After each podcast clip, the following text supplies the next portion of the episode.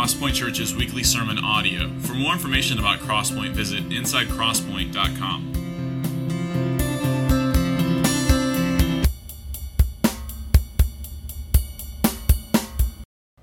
Good morning, y'all. How are we doing?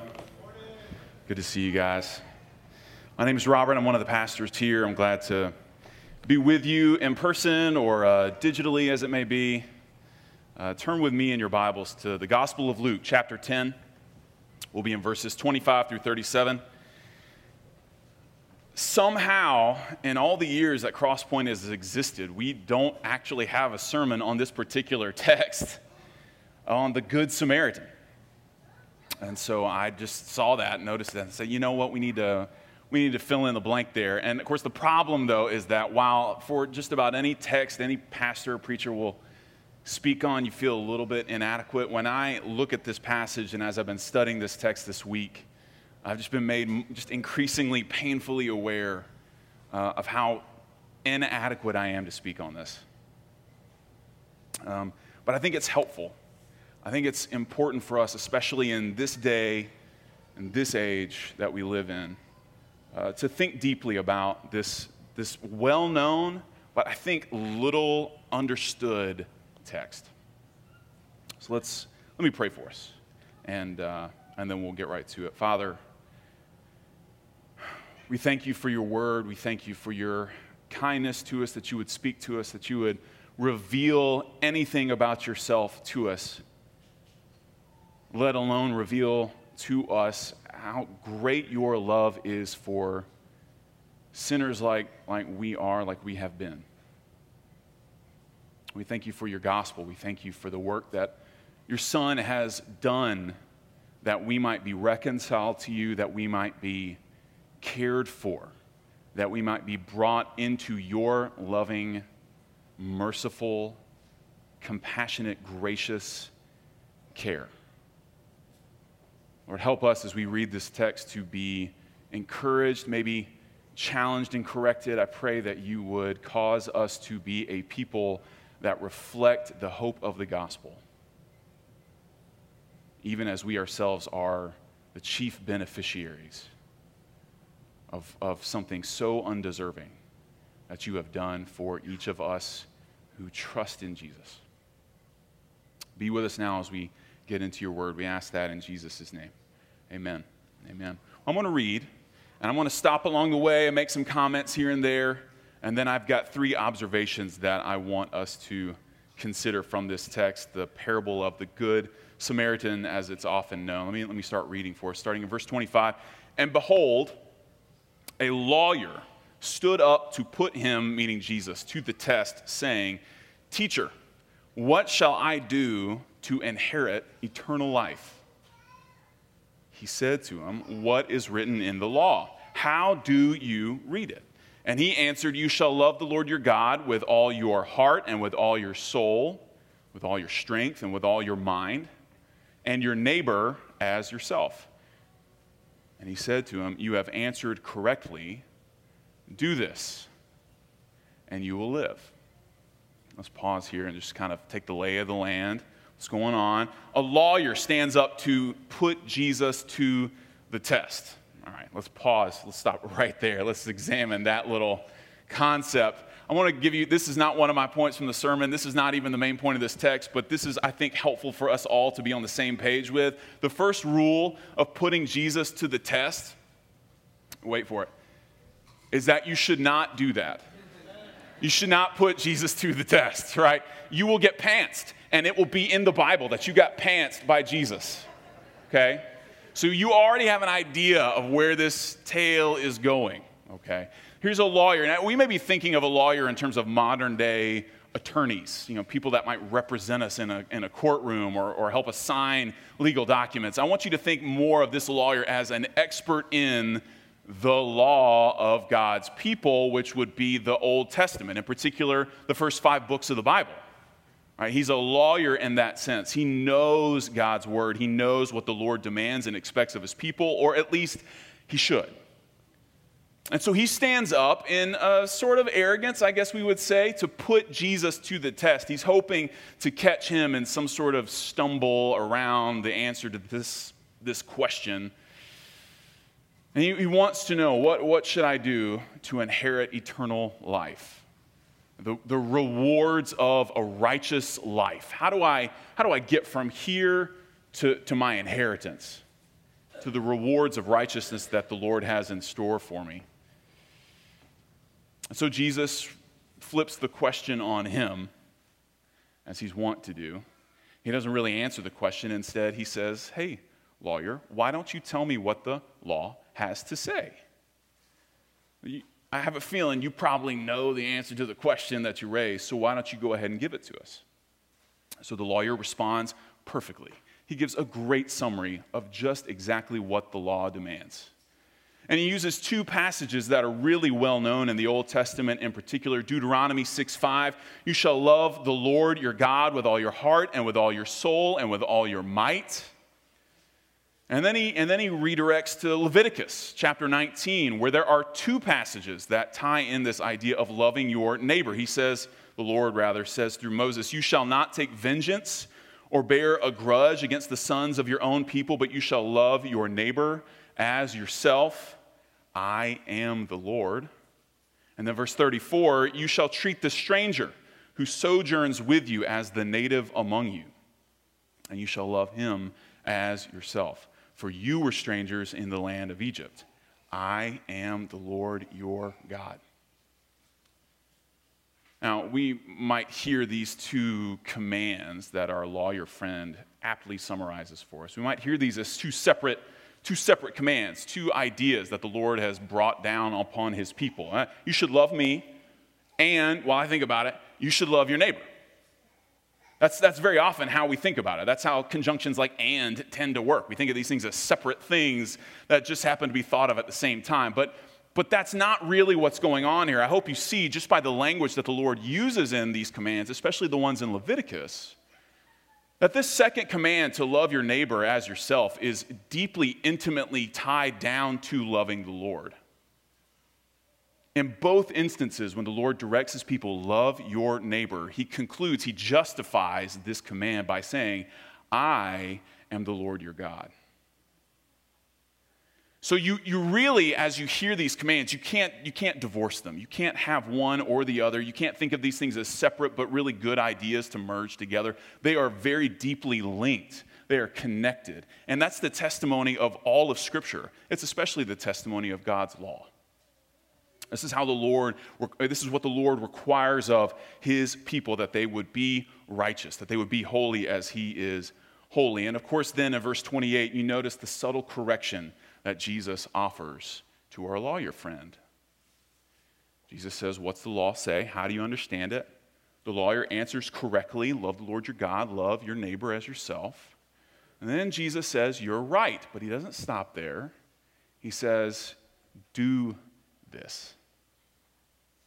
The implication being that this lawyer is very knowledgeable about what the Lord expects of his people, and yet he hasn't, he hasn't quite brought it around full circle that it would be a part of how he lives, that he would actually follow through and, and do these things.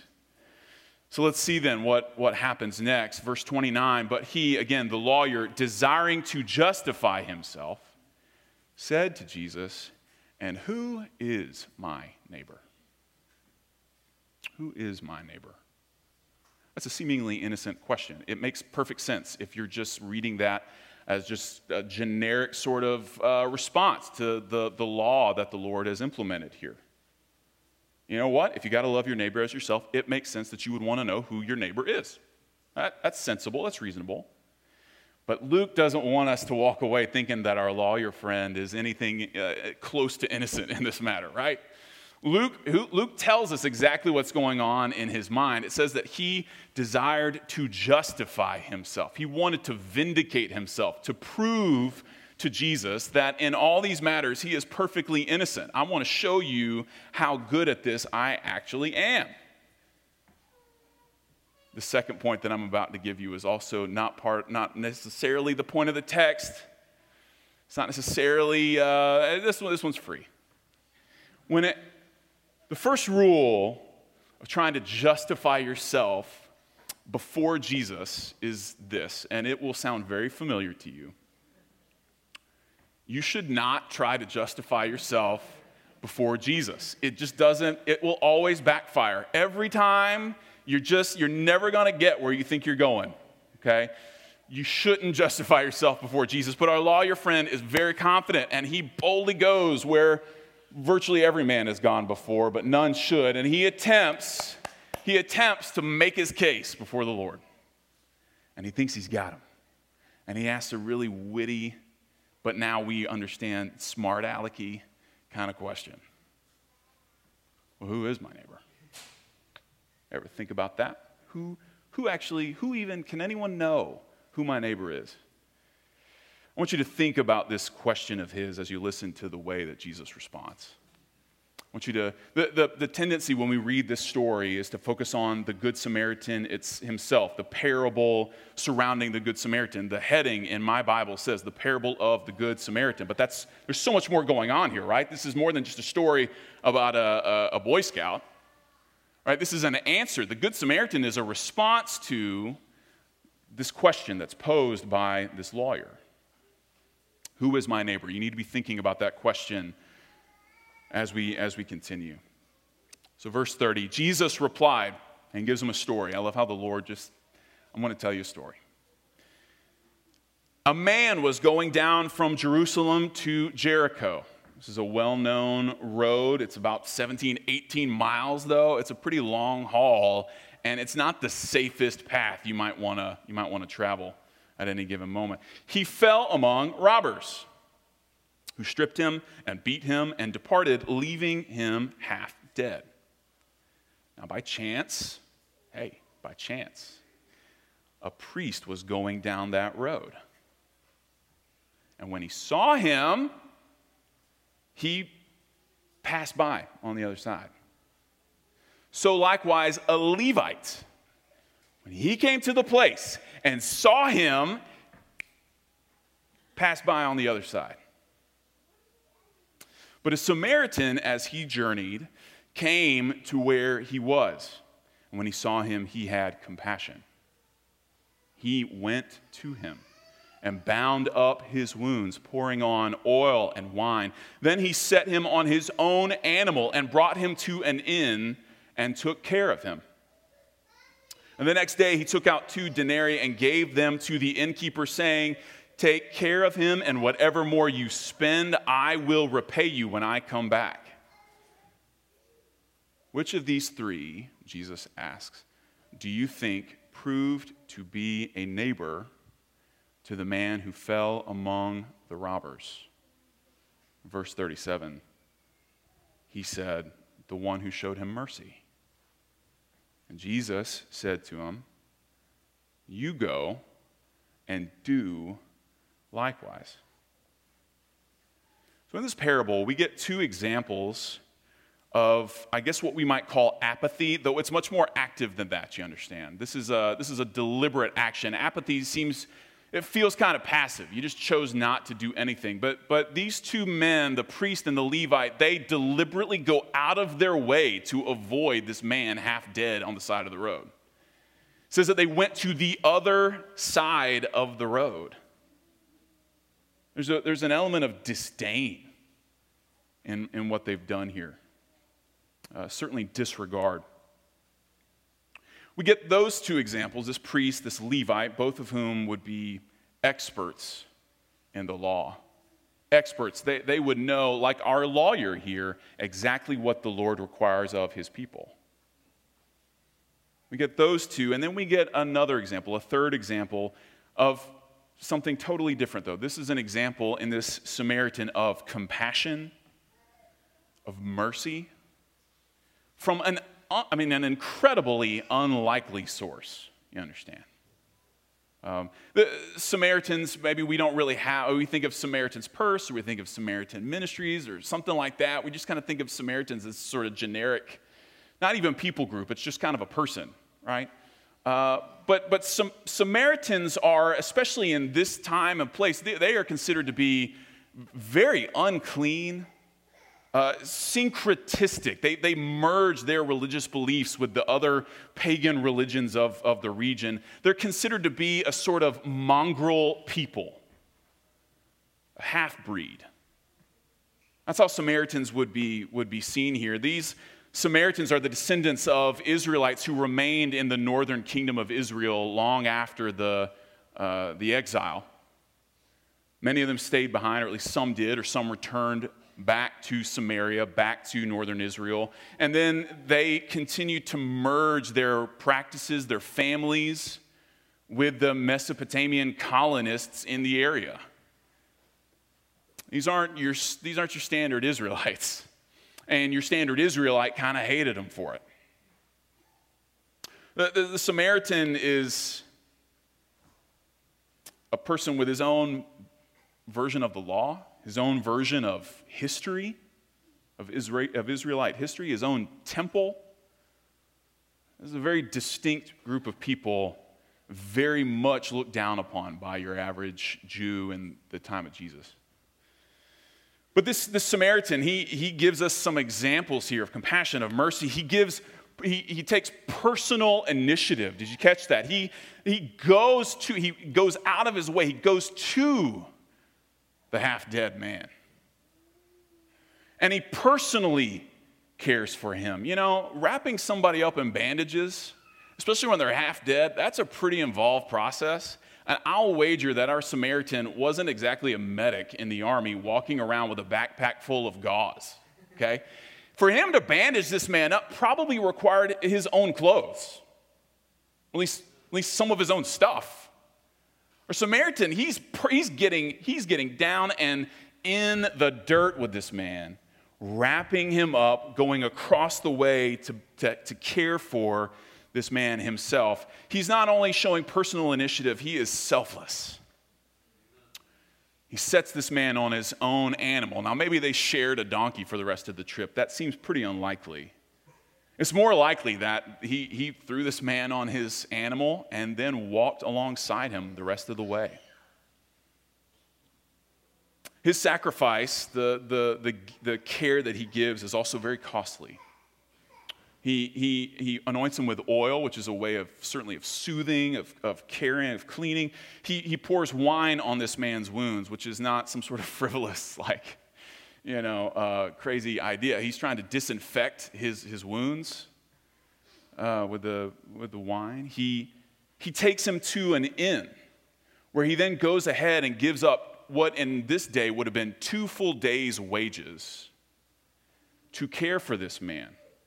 And I was reading one estimate that suggested that two full days' wages in this time would have been in, in this inn the equivalent of roughly three weeks of care three weeks of room and board. Our, our, Samaritan here, he is incredibly generous, incredibly sacrificial. He's going above and beyond to make sure that this half dead man is provided for and cared for, even as the Samaritan leaves to continue about his business, knowing that he'll come back and then pay, I guess, the rest of the bill later if there is more. It's, it's an incredible juxtaposition, you understand, compared to these, this priest, compared to this Levite, what this Samaritan is willing to do. Um, but once again, Jesus offers here through this story a correction before he said, You should do this. You should, you should carry out the law. Here, he, he's much more overt, much more explicit. He, he goes so far as to correct the lawyer's question itself. The lawyer's original question was, Who is my neighbor? But Jesus' response is a question to him. He says, Who proved in this circumstance to actually be a neighbor? You asked a bad question. Here's a question that you should be asking instead. Let me ask it for you. What do you think the answer is? And of course, the lawyer responds correctly. He says, The one who showed him mercy. But to give you an idea of just the antipathy that exists between the Jews and Samaritans at this time, he can't even bring himself to refer to this man the way he's been referred to in the entire parable, which is the Samaritan. He can't even say it. Instead, he just says, Well, the one who showed mercy, I guess. I don't know. Mercy. Whatever. Right? He, he's so deliberately uh, trying to avoid the implications of this parable that Jesus has offered. And once again, Jesus concludes with that pesky word do. You should do this. This, this is how you should be, this is how you should live. I got three observations. Three observations from this text about being a neighbor. I was hoping Jay James would be visible in my line of sight right now, Mr. State Farm. Let's talk about being a good neighbor. I have three observations. Number one, we are prone to justifying ourselves and minimizing the standards of righteousness. That is the universal human condition. It's, it's tempting, as you read this story, it's tempting to see this lawyer as the villain of the tale. And yeah, he doesn't exactly get painted with, in a good light here. The problem, though, is that this lawyer is, is not unlike any of us, right? We're, we're all, in some way or other, at some time or other, to varying degrees, just like him. Trying to minimize the standards of righteousness, to, to lower that threshold in our minds, trying to justify ourselves, to elevate how we look to the Lord, or at least thinking that that might trick the Lord into seeing us differently. We justify ourselves. We, we try, like this lawyer, to test God's word, that we might find loopholes, caveats that will make us seem more righteous than we actually are. And we, we gloss over the warnings of Scripture that don't apply to, to, to Christians like me, right? You see this all the time. I, am prone to doing this as I read passages like in, in Ephesians or, or, Corinthians, where Paul rolls out a list of all kinds of sins and activities that just aren't fitting for the people of God. When you read that stuff and you kind of gloss over it because it can't possibly apply to you because I'm a Christian. You know? I feel like people do this a lot. I feel like it's an easy temptation for the people of God to fall into, to read about these vices and sins in the Bible and assume that because I'm a Christian, it doesn't apply to me. When, when really, that, like, the point here is that you should examine yourself to see whether or not you are in the faith by seeing if this is the fruit of your life. I mean, people will do this with big things, with small things, with things like drunkenness well, I'm not a drunkard because I'm a Christian. But you, but, but, but the other night, you actually, in fact, were inebriated. That, so what Paul's saying here is that you do have a problem. This, this is contradictory to, to your faith in the Lord. We tend to, to see ourselves as the hero of, of passages like that rather than rather than somebody who is at odds with the Lord. We're afraid, it seems, to discover that we are not in compliance with the Lord's will for his people. And so we do everything we can to avert our gaze from that, to avert the gaze of others, even, even when it comes to things like love. Which is not something to be avoided, let's say, like these sins we read about would be, but is something to be positively uh, pursued, right, and, and sought after something to be cultivated in our lives, we kind of say, well, that this command here, of course I'm obeying it because I'm a believer. It sounds silly, it sounds ridiculous because it is, but I think that's how a lot of us tend to live. I think it's, I think it's worth examining in our own hearts. Let's talk about this man's question for a minute, the, the motive behind his question. He says, Who is my neighbor? That's a, that's a very limiting question, isn't it? It, it's limiting. It limits the scope of his obedience to the Lord in terms of breadth. Who, who, who, am I, who am I actually supposed to have on my radar here? But also in terms of depth. Just, just how far am I supposed to go to, to love other people? It's a limiting sort of question. It's as if he's asking, What's the least I can do to be deemed righteous? I don't know about your household, but in mine, sometimes a common question at dinner time is how much broccoli do I have to eat before I can get that dessert? And my kids are the same way.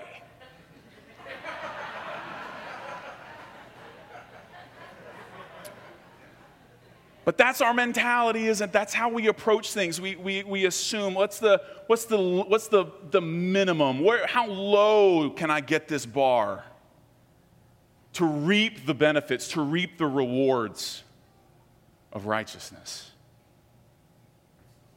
You know, it's as if he's asking, Who among all the earth's people am I actually required to love? Who is, who is worthy of my compassion and mercy?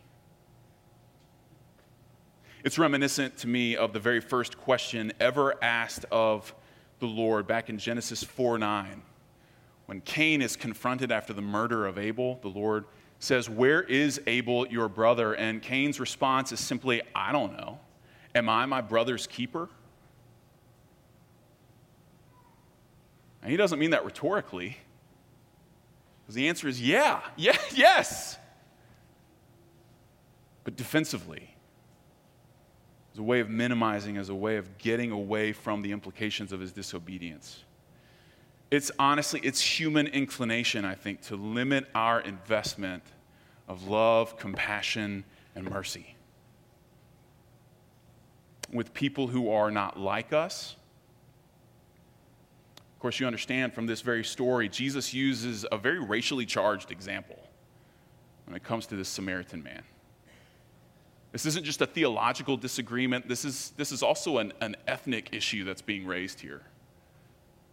It, it is the outsider, the other, who is, who is the one who, who finds himself fulfilling the law. I mean, that's, that's an incredible challenge Jesus has put forward. How, how inclined are we to, to scale back our love, compassion, and mercy with people who are unlike us, whether racially, politically, socioeconomically, theologically? We limit our investment of love with, with people that we deem to be needy or clingy, with coworkers with our literal neighbors, the people who actually live next door to us. We limit our investment of love all the time with our own, with our own households, with our spouses, with our kids. It's as if we look at the people around us and, and sometimes we fail to recognize that these are people made in the image of God, with souls, with minds, with with real, tangible existence. And we see people more of as just, as just sort of uh, uh, avatars in a, in a game. Just kind of the sort of the, the embodiment of humanness, but not really people. Um, it's like we treat people in real life the way that we treat people oftentimes online you know, as if, as if interacting with someone digitally makes that interaction less real. Um, you know, and this is an aside, you know, sin isn't less sinful just because it's digital. Not slander, not sexual immorality, not cynicism, not anger. It, it's not just, it's not made palatable because you can hide behind a username or because the person on the other end is just maybe not real. You know, we outsource myriad human interactions to the internet while abandoning the love with which we are called to interact with people. And we don't just do that online, we do that in person a lot of times too. What's the least I can do? What's the minimum? Of course, the problem with all of this, as if that wasn't bad enough in and of itself, the, the problem, as we've seen, is that this command to love your neighbor as yourself is intimately tied to the command to love the Lord your God with all your heart, with all your soul, with all your mind, and with all your strength. And so when we fail to love our neighbors as ourselves, it, it calls into question our love for the Lord, who four times in this passage demands total obedience and love. Who are we then to seek to limit the scope and the depth of where that love goes?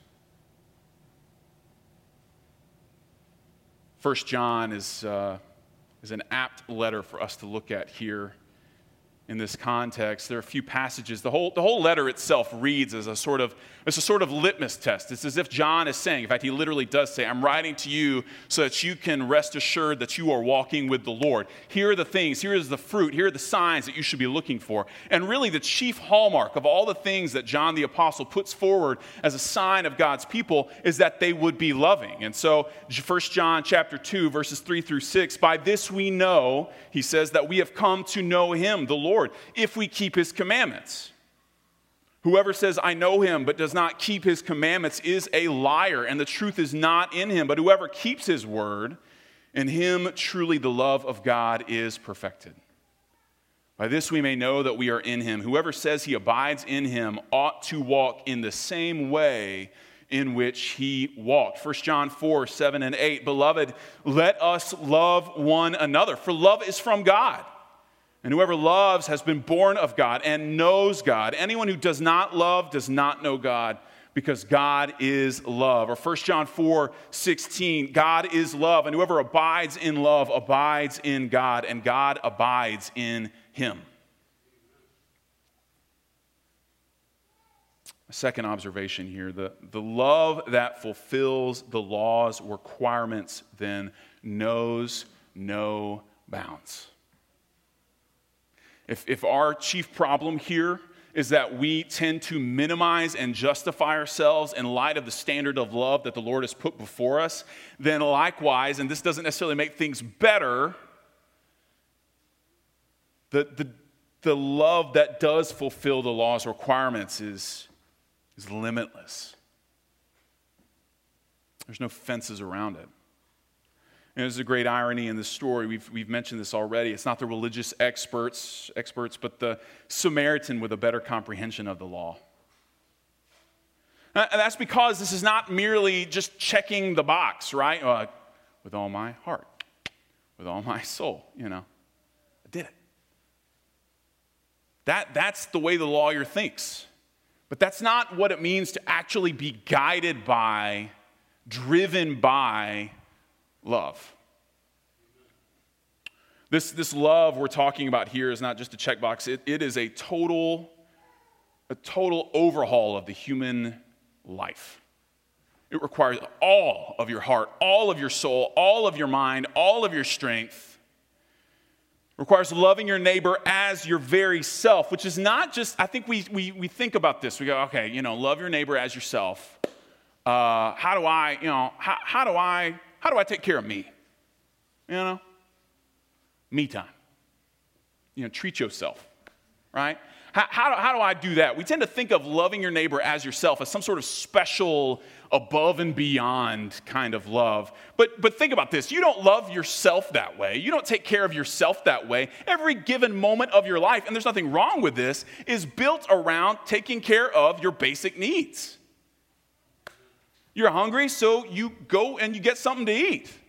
You're tired, you want a nap, so you stop whatever it is you're doing and you go, you go sleep. You, you rarely sit back and go, hmm, how can I love me today? I deserve a little TLC from yours truly. Nobody does that. I mean, I guess some people do that, but nobody, I mean, you're not, you shouldn't do that. Don't live that way, right? And, and, likewise, then, our love for other people is not, it shouldn't be oriented around this sort of stop and, and reevaluate everything. What's the best way I can show my love to this person and then be done? How can I make up for the years of lovelessness I've treated this person with with a simple moment, maybe a gesture?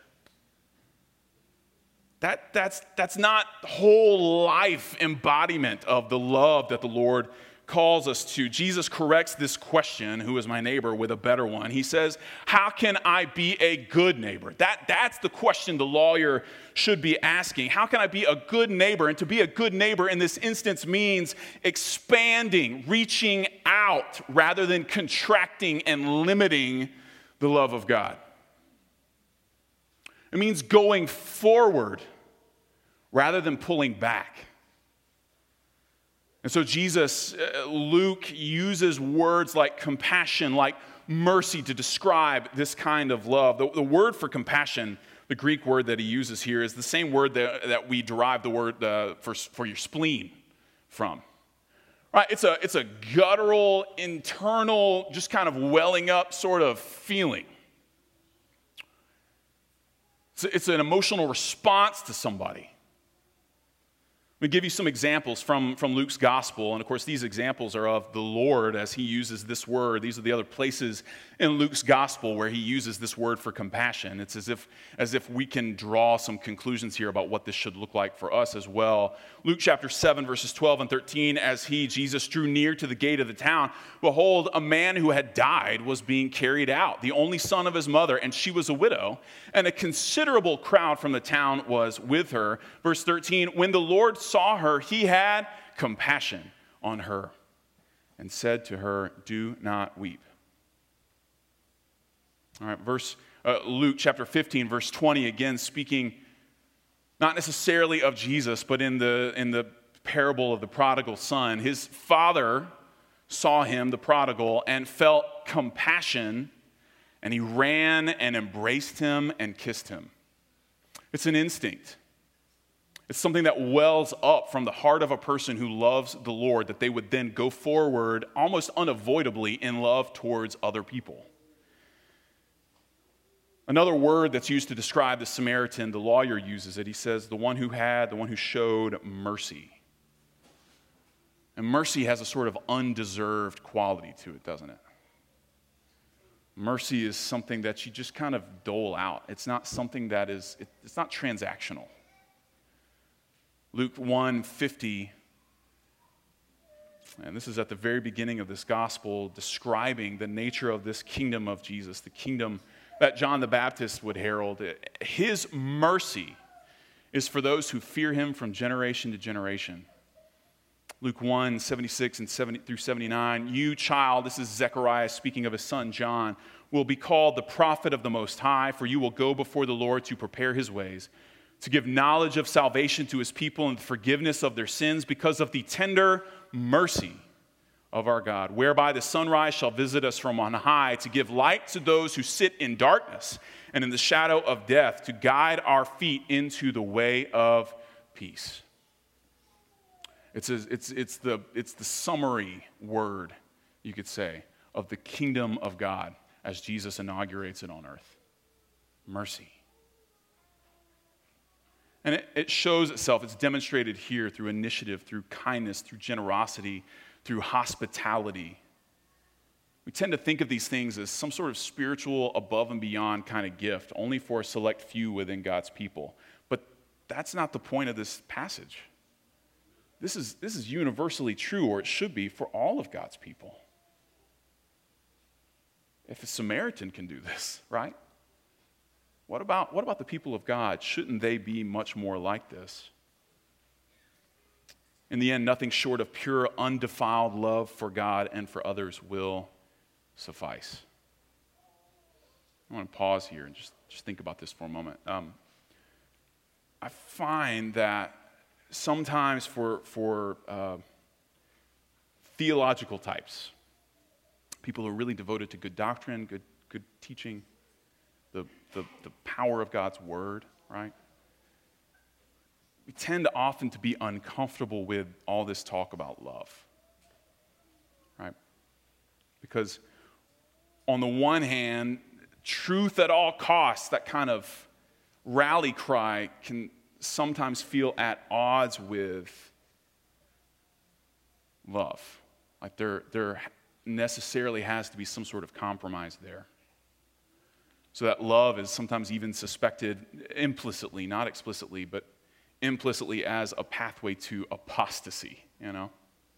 If I err too much on the side of love, then I'm probably going to like end up, you know, watching Joel Osteen in the morning. And I don't I don't want that, you know. But but hear me now. Love, love, love that is actually described in Scripture as the hallmark of God's people. I get that truth and doctrine, this is important. The church is called a pillar and buttress of the truth. But listen to John 13 35. This is what Jesus says about his disciples. By this, all people will know that you are my disciples, if you have love for one another. Now, the language, that word, disciples, you know, that's a theological term. You, you, you see that? To be a disciple is to be a student. It's to follow a way, it's to follow a path, it's to adhere to a particular doctrine and, and, and knowledge and understanding. So when Jesus says that you'll, they'll know you're my disciples, they'll know you're the ones with the right doctrine, they'll know you're the ones who, who, who actually know what the Lord has spoken. When he says that, the litmus test that he gives is not the terms that you can spell out, but it is that you are or are not loving. They'll know you're my disciples because you love one another. That, that's the hallmark. And so, leading with love is not necessarily compromising truth. I mean, even in this story, Jesus uses a Samaritan. That, that's not a sign from Jesus that, that Samaritanism is now co equal with, with, with uh, obedience to the law of God. He's not making a statement about Samaritans somehow sneaking their way into the kingdom of God because they're compassionate. He's not, he's not necessarily agreeing with. Him. I mean, you look at stories like the woman at the well. She's a Samaritan, and Jesus is very clear you got this wrong. Nevertheless, the appearance of theological soundness is also not a guarantee of righteousness. In fact, love is actually the only way that we can even overcome sin in ourselves and in others. If you look at James 5:20, whoever brings back a sinner from his wandering, and that takes love, by the way, will, will save his soul from death and will cover a multitude of, of sins. 1 Peter 4 8, above all, keep loving one another earnestly, since love covers a multitude of sins. You want you want purity among God's people. You, you want to see people's lives changed for the gospel. You love them. You love them. But I, I, I feel like it is possible, especially in this year of all years, in this season of all seasons, it's possible that some of God's people might be more distinguished by politics and hobby horses than by what the Lord has actually required, which is that we love Him with our whole lives and that we have a love for other people that rivals even our love for our very selves.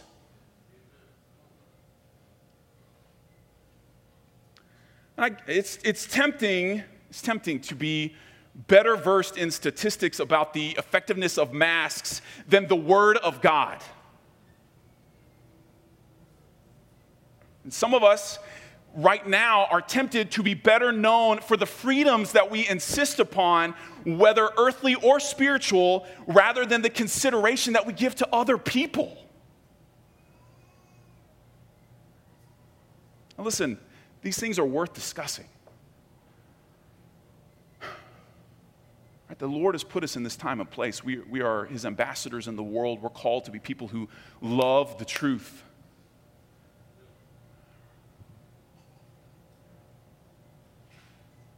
But to be known for these things, rather than the love of God and the love of people, reveals idolatry, not righteousness.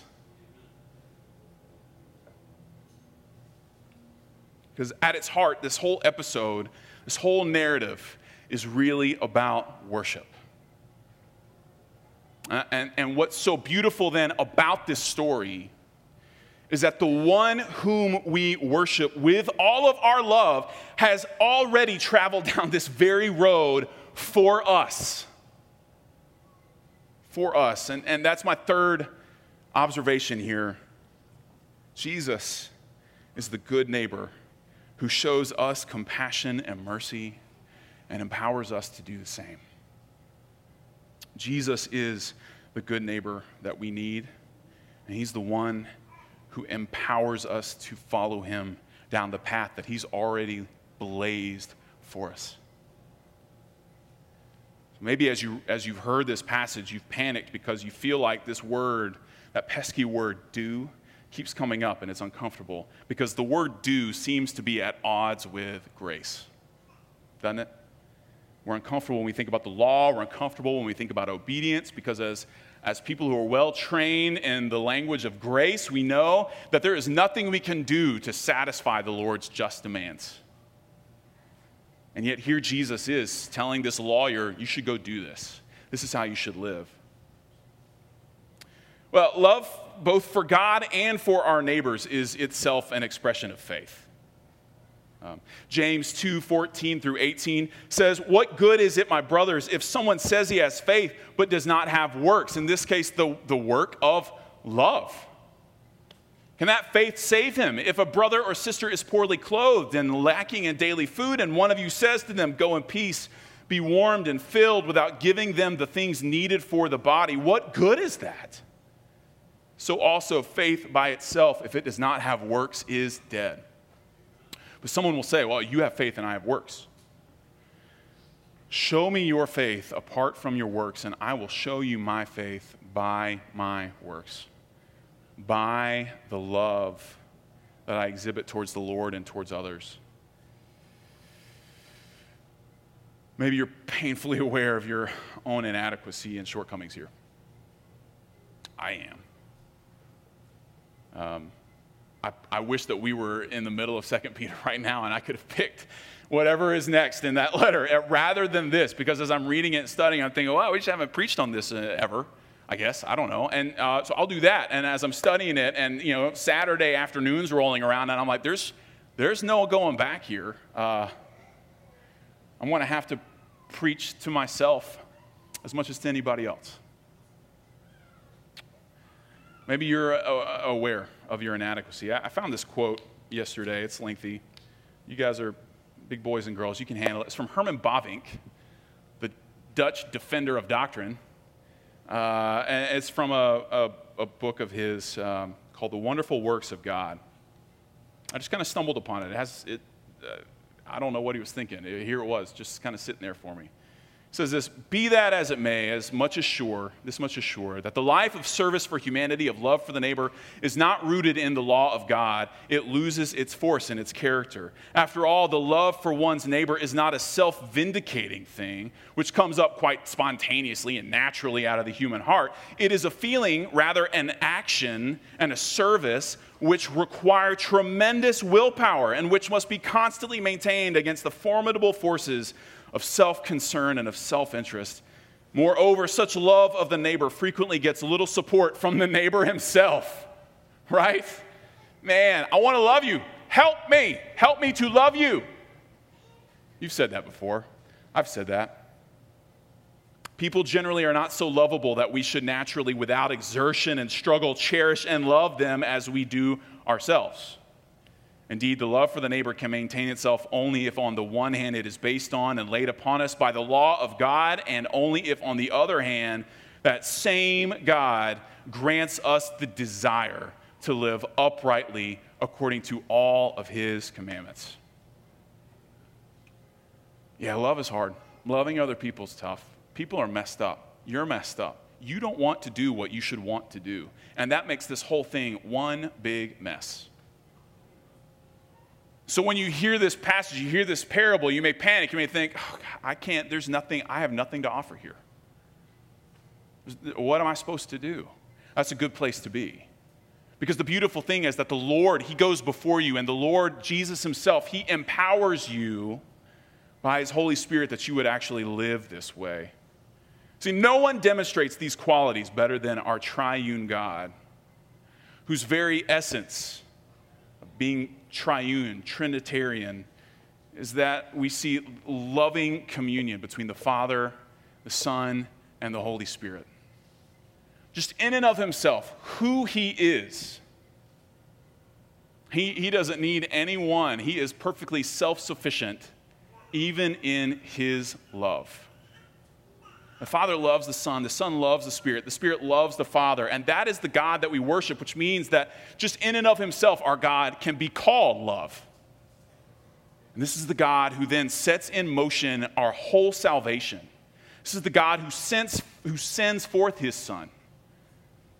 And we might know him and worship him and come to love him and therefore love the Father as he himself loves the Father. And by the power of the Holy Spirit, do so. And not only that, but that by his Spirit we might then also love one another. Turning back again to 1 John chapter 3, verse 16. By this we know love, that he laid down his life for us, and we ought to lay down our lives for the brothers. But if anyone has the world's goods and sees his brother in need, yet closes his heart against him, how does God's love abide in him? Little children, let us not love in word or talk, but in deed and in truth. You see that it, it is rooted in this that we know love, which is that he laid down his life for us. Not, not the other way around that I would initiate this somehow, that I would kind of conjure up the, the love that I'm called to abide by, but rather that I would be a conduit, of channel through which His love might actually flow to, to other needy people just like you and me. 1 John 4 9, and this is the in this the love of God was made manifest among us, that God sent his only Son into the world so that we might live through him. And this is love. Not that we have loved God but that he loved us and sent his son to be the propitiation, the pleasing, atoning sacrifice for our sins. Beloved, if God so loved us, we also ought to love one another. And John's not saying as a form of like payback. I think this is a cause and effect that he's describing. If God loved us this way, the natural result of that should be that we likewise love one another. That, like, that's how you know that the Lord loves you in this particular way to save you, to draw you out of sin, out of a, a life devoid of love, is that you then become a person known for love above, above everything else. No one has ever seen God, John tells us, but if we love one another, God abides in us and his love is perfected in us. See, the hero of this parable is not the good Samaritan, but the great Savior. Jesus, Jesus is pointing this lawyer, he's pointing us to himself. How can you be a good neighbor? Look, look to Jesus. Because, because here's the thing our rescue at the hands of Christ is far greater than anything this half dead man receives on the side of the road right? We weren't half dead. We weren't on our way to dead. You, you and me, if you, uh, apart from Christ, we are utterly, completely dead. D E D, dead. Jesus, He rescued us. We were dead in our sins. We weren't just unclean like this Samaritan man or like this man with blood pouring out of his body and all these wounds. We, we were absolutely unworthy. We're not just victims of a fallen world. In fact, if you're honest, you're, you recognize that you're a victim of your own self inflicted wounds half the time. Right? And even in the midst of that, Jesus comes across the road and he, he picks us up, knowing that we are our own worst enemies knowing that we would, in a million different ways, continually spit on the work that He has accomplished on our behalf. But out of His great love for us, overlooking all the things that, the huge chasm that exists between us and Him, He reaches down, He picks us up, and He breathes life into dead hearts. And He, and He, and He, he equips us he prepares us, He, he enables and empowers us that we might be that, that we might demonstrate that same kind of love for all kinds of people. So, given the Holy Spirit, you know, the, the first fruit of the Holy Spirit is love, mentioned in, in Galatians. We're, we're on an imperfect trajectory. We have the Holy Spirit, we've been redeemed, rescued by the Lord. And yet we all know that we're on this imperfect trajectory, but it is still a trajectory towards loving obedience. Which means that we, we as God's people should be known for compassion, should be known for mercy, should be known for the initiative that we take in loving other people, for sacrificial kindness, for generosity. Not just not financially necessarily, but, but generosity of our very selves. I want to give you more time than you deserve. I want to give you more of my uh, uh, level of interest than I'm giving you right now. Hospitality. And in this way, we are witnesses of the gospel hope by which we have been saved. So I'll leave you with, with this question What if Christians were known not just for our biblical convictions, but also for the way that we boldly maybe even illogically, loved other people. Just like Jesus loved us. Let me pray. Father, we are chastened, we're humbled, and at the same time, can't help but being absolutely relieved at the work that you have done for us, the love that you have shown us. Even as we worry maybe uh, about the level of love that we've shown others, even as maybe today we need to repent for the lack of love that we've demonstrated. We can rejoice in the fact that you, you have loved us with an unfailing love one that cannot be thwarted by anything. No powers, no kingdoms, no heights, no depths. Nothing can separate us from the love of Christ that is ours. Because you, you will it, you've determined it, you have set it forward, and it will not fail. And at the cross, you perfectly pour out your love on us, your people, by the Holy Spirit, whom you have given to us in eternity past, that we might know you, that we might call out to you, our Father, and that we might love you and love others with the love with which you have loved us. Far from a burden, Lord, this is, this is a privilege that you call us to imitate you in, in the very essence of who you are, that we might be drawn into the fellowship of love that is yours, and that we might beckon others to do the same. That we might go across the road out of our way, that we might show others the love that you have for us. Even as we, even as we confront sin, even as we refuse to go along with the trappings and ridiculous theories of this world, and yet we are called still to love people made in your image, people whom you have elected from eternity past, that they might know you, that they might call out to you with the breath that you have given them, because we breathed out your love among them. Lord, would you quicken our hearts? Would you, would you cause us to deeply feel and to know this love that you have for us? Would we likewise then be not perfect, but, but maybe maybe consistent, faithful reflections of your love. And we ask that as we continue to, to worship you here. In Jesus' name, amen.